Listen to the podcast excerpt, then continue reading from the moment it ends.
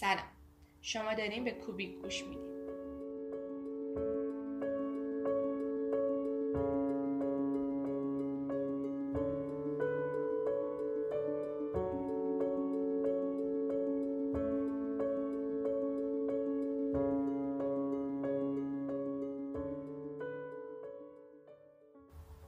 من فاطمه انصاری هستم و شما داریم به قسمت هفتم ما سازنده نپذیرنده. گوش می‌کنید.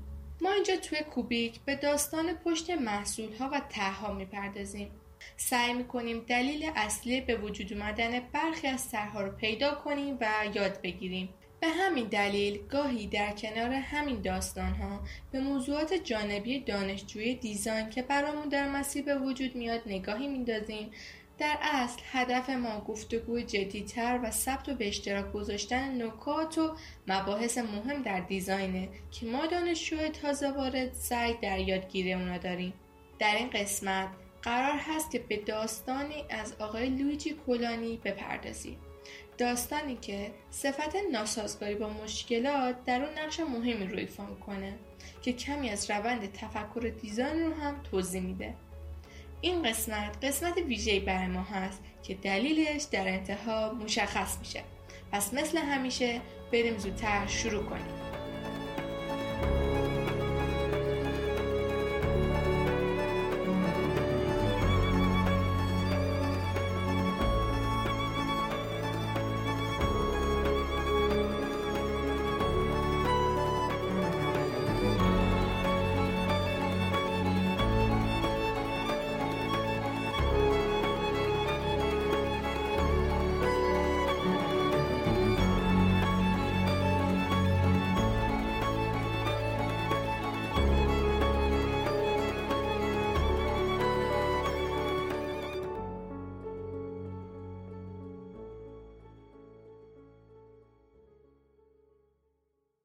یکی از سالهایی که آقای لویجی کولانی طراح کرد ایتالیایی آلمانی ساکن ژاپن شده بود شرکت های ژاپنی و چینی زیادی به سر می زدن.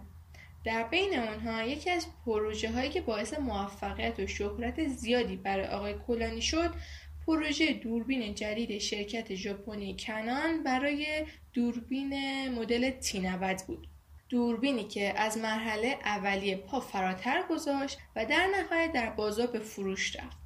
تی 90 پایه اصلی سری های بعدی دوربین کنان و محصول های شرکت های دیگه شد چون یه ویژگی خاص داشت. درست بعد از قبول کردن این پروژه توسط آقای کلانی ایشون جمعی از دوستان حرفه عکاس خودشون رو به خونشون دعوت کردن. شاید این مهمونی بیش از یه هفته طول کشید. هر روز آقای کولانی با مهمونهاش به پارک و مراکز مختلف می‌رفتن تا عکاسی کنن. در اصل دوستان عکاسی کنن و میزبان میزبانی. البته در ظاهر. در اصل اون هفته ها این طراح آلمانی ساعتها به دوستاش نگاه می‌کرد. اینکه چطور کادر رو میبندن چطور دکمه ها رو تنظیم می‌کنن دوربین رو به چه نحوی در دستشون می‌گیرن؟ دست ها و فرم بدن زمان عکاسی چه شکلی می‌گیره؟ اینکه بعد از ساعت ها عکاسی کجای بدن خسته تره و کلی فاکتور مختلف دیگه. دست به معنای واقعی رفتار رو مشاهده و آنالیز می‌کرد. روند طراحی دیزاین رو طی می‌کرد تا مسئله موجود رو حل کنه. پس باید یک قدم به عقب برمیگشت تا مشکلات رو دریابه. مسئله برای ایشون طراحی یک بدن جدید برای یک دوربین عکس برداری نبود. مسئله طراحی دوربین عکس برداری بود. خب پس باید اول مشخص بشه دوربین چیه چه وظیفه‌ای داره کاربر چگونه از اون استفاده می‌کنه. همین جوری این روش مرحله به مرحله جلو میره تا هر ایرادی که از چشما دور مونده پیدا بشه و در آخر کلیدی برای حل اون طراحی بشه. در آخر روز نهایی زمان ارائه ایده و طرح.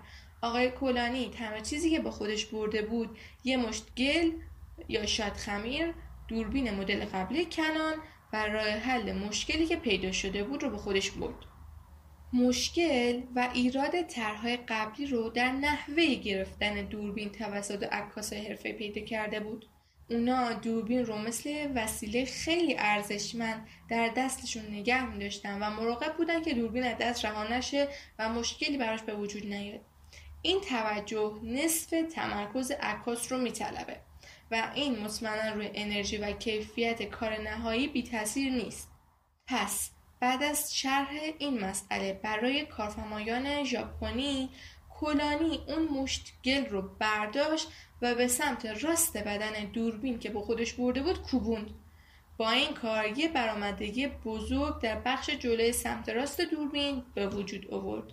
جای انگشت ها دونه دونه مشخص بود. حرف آقای کلانی این بود.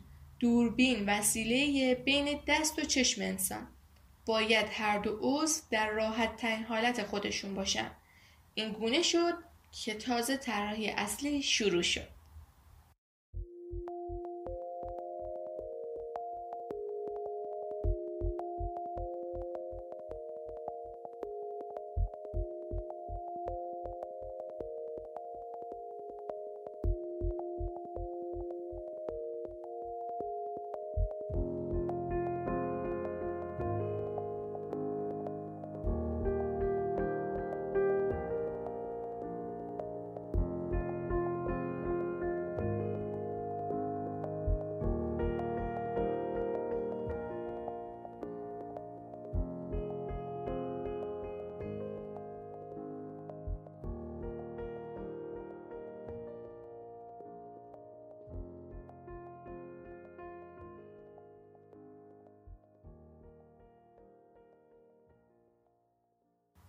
مدل تی 90 که در آخر تو بازار پخش شد طرح آقای کلانی نبود. در از گروه طراحی شرکت کنان مجبور شدن طرح ایشون رو بازنگری کنن و با توجه به شناختشون از بازار و رویکرد مردم دوربین نهایی رو طراحی کنن. البته که انصافا حد اکثر امکان از رویکرد و سبک بیومورفیسم کلانی استفاده کردن. مدل نهایی که این طراح آلمانی ارائه داد پرزرق و برق شناخته شده بود. در هر دو سمت خودش یه بخش دسته حالت برای هر دو دست قرار داده بود. قسمت پشتی دوربینم قسمتی که از طریق اون تصاویر دیده میشن که به اصطلاح آیکاپ بهش میگن برای چشم یه فضای صدفی شکل برآمده در نظر گرفته بود.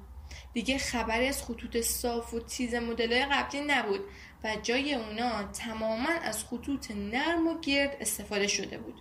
انگار روی بدنه یه روکش تنگ کشیده شده بود. توضیح فرم کلی واقعا دشواره. در اصل ایشون تمام تلاشش رو کرده بود تا فرم راحت ترین حالت رو برای کاربر داشته باشه. اما خب کاربر فقط به کاربرد توجه نمی‌کنه همیشه. اون سال یعنی سال 1986 میلادی اول به ظاهر و بعد به قیمت توجه می‌کردن. اون ظاهر پیچیده مردم رو میترسون. پس گروه طراحی کنان کار مهمی داشت. باید مشکلاتی که کلانی بهش اشاره کرده بود رو حل می‌کردن و سبک کاری کلانی رو در کار حفظ می‌کردن و بدنه رو به شکلای معمول بازار نزدیکتر می‌کردن. ولی با همه اون تغییرها باز بعضی از فروشنده ها تی 90 رو با ظاهر عجیبش یاد می‌کنن. در نهایت شاید بشه گفت یه شاهکار ایجاد شد. شاهکاری که کلی ایده جدید روی اون اجرا شد و در نهایت الگوی تمام مدل های بعدی شد. هرچند که شاید فروش خوبی نداشت. گفته میشه دوربین تی 90 زمان بدی بیرون داده شد چون دقیق سال بعدش دوربین ایزو 650 اومد که فوکوس خودکار داشت. اما خب T90 فاقد این مزیت بود و باید به صورت دستی focus ایجاد می‌کرد. همین باعث از چشم افتادن این دوربین شد. به پیشنهاد آقای کولانی بدنه تماما از پلیکربنات ساخته شد تا بدون هر گونه محدودیتی تمام طرح ارگانیک زده شده اجرایی بشه.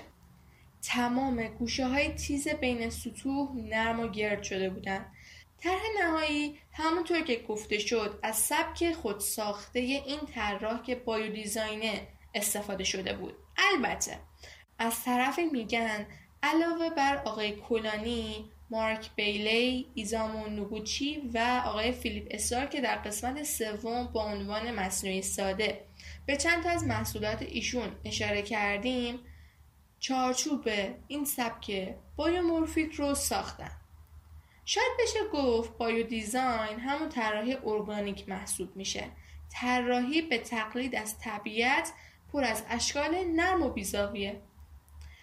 یه نکته خیلی مهم که باید اشاره کنم اینی که مزیت دیگه استفاده از بدنه پلیکربنات قرارگیری کلید و دکمه ها در جای مناسبه قبلتر مکان قرارگیری دکمه ها بر اساس مکانیک درونی دوربین ها بود و با توجه به بدن فلزی مهرمون شدهشون این امکان زیاد بود که دکمه ها در مکان های سخت قرار بگیرن ولی حالا در تی 90 تمامی دکمه های کنترلی با توجه به قرارگیری انگشت ها انتخاب شده بودند. حتی در این دوربین بود که بر اولین بار کنار دکمه شاتر کلید چرخدنده اضافه شد. به این کلید چرخنده به اصطلاح دامفیل کنترل میگن. کلید چند منظوره ای که چندین پارامتر رو می‌تونست کنترل کنه. همین باعث کاهش تعداد دکمه ها شد اما همونطور که در ابتدا اشاره شد مهمترین ویژگی این دوربین اون دستگیره برآمده سمت راسته که به اصطلاح بهش میگن گریپ. گریپ رو اصلی ترین بخش تماس عکاس با دوربین می‌دونن و هرچین بزرگتر باشه عکاس کنترل بیشتری به کل دوربین داره. چون این بخش وزن کلی دوربین رو کنترل می‌کنه. در اصل باعث توزیع وزن در کل بدنه و کاهش وارد شدن فشار به مچ میشه. با توجه به اینکه این دوربین مخصوص عکاسای حرفه‌ای بوده این نکته قابل اهمیت دیگه البته درسته قبل از تی 90 این برآمدگی در دوربین های قبلی دیده می شده اما نه به این ابعاد مهمتر از این اینکه گریپ تی 90 برای انگشت ها طراحی شده بود و برای همه انگشت ها جای مشخص گذاشته بودند. دکمه شاترم روی گریپ گذاشتن تا انگشت اشاره راحتتر بهش دسترسی داشته باشه. تنها ایراد این مدل اینه که برای افراد دستراسته متاسفانه. این دوربین کلی ویژگی های دیگه داره که میشه گفت. اما خب قرار نیست که گفته بشه چون هدف ما معرفی دوربین تی 90 کنان نبود. هدفمون اشاره به نکته که در داستان بود که در ادامه بهش می‌پردازیم.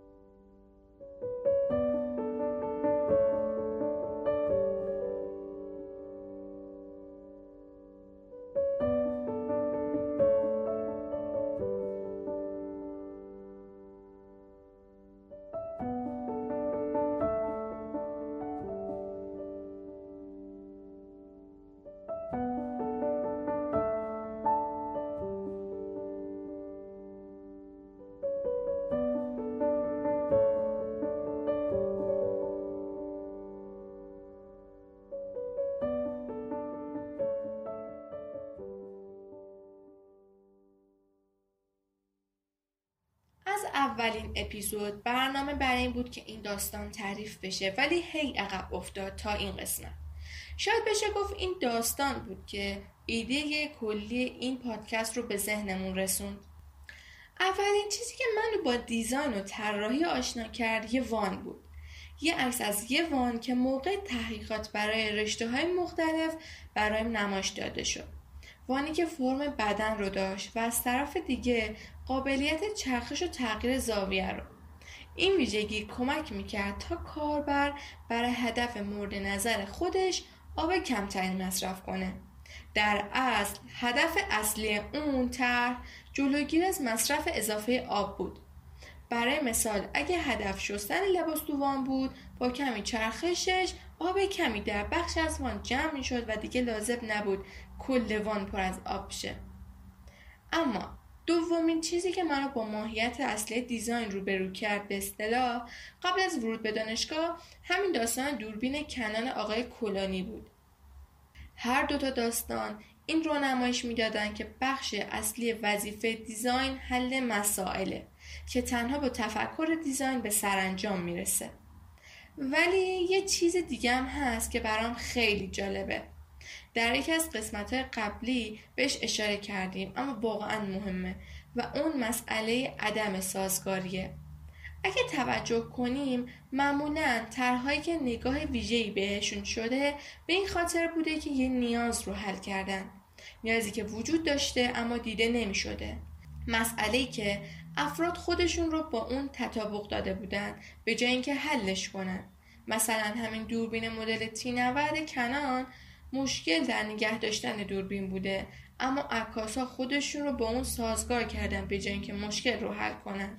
این ویژگی ناسازگاری یا عدم پذیرش مشکلات از خصوصیات اصلی طراح بزرگ بوده که واقعا تعمل برانگیزه.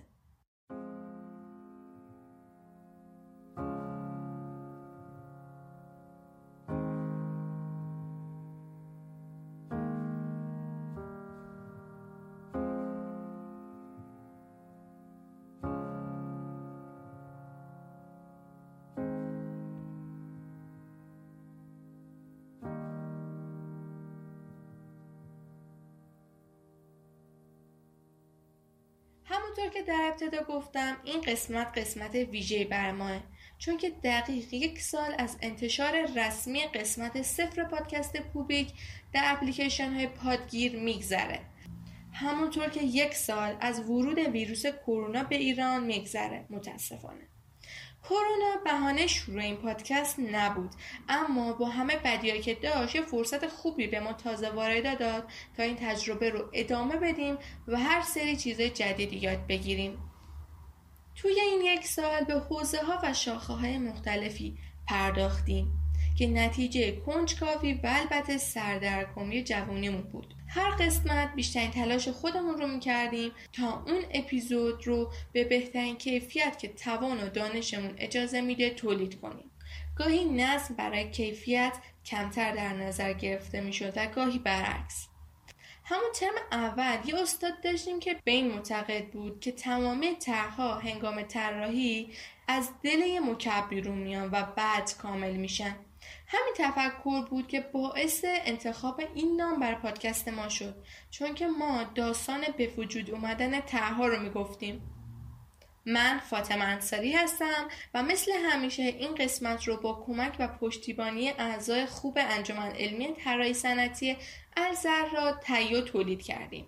در این مدت دوستان بسیاری با ما بودن و همکاری کردن که باید در اینجا از همشون تشکر کنم. از پرنیان جمالی، سبا خورشیدیان، سمانه باقی مجرد، زینب زارعی، ساجده اشرفپور، مریم رمزانی، سارا اسماعیلی، مهدیس مولودی، فهیم منصوری و سارا وکیلی و دیگر دوستان.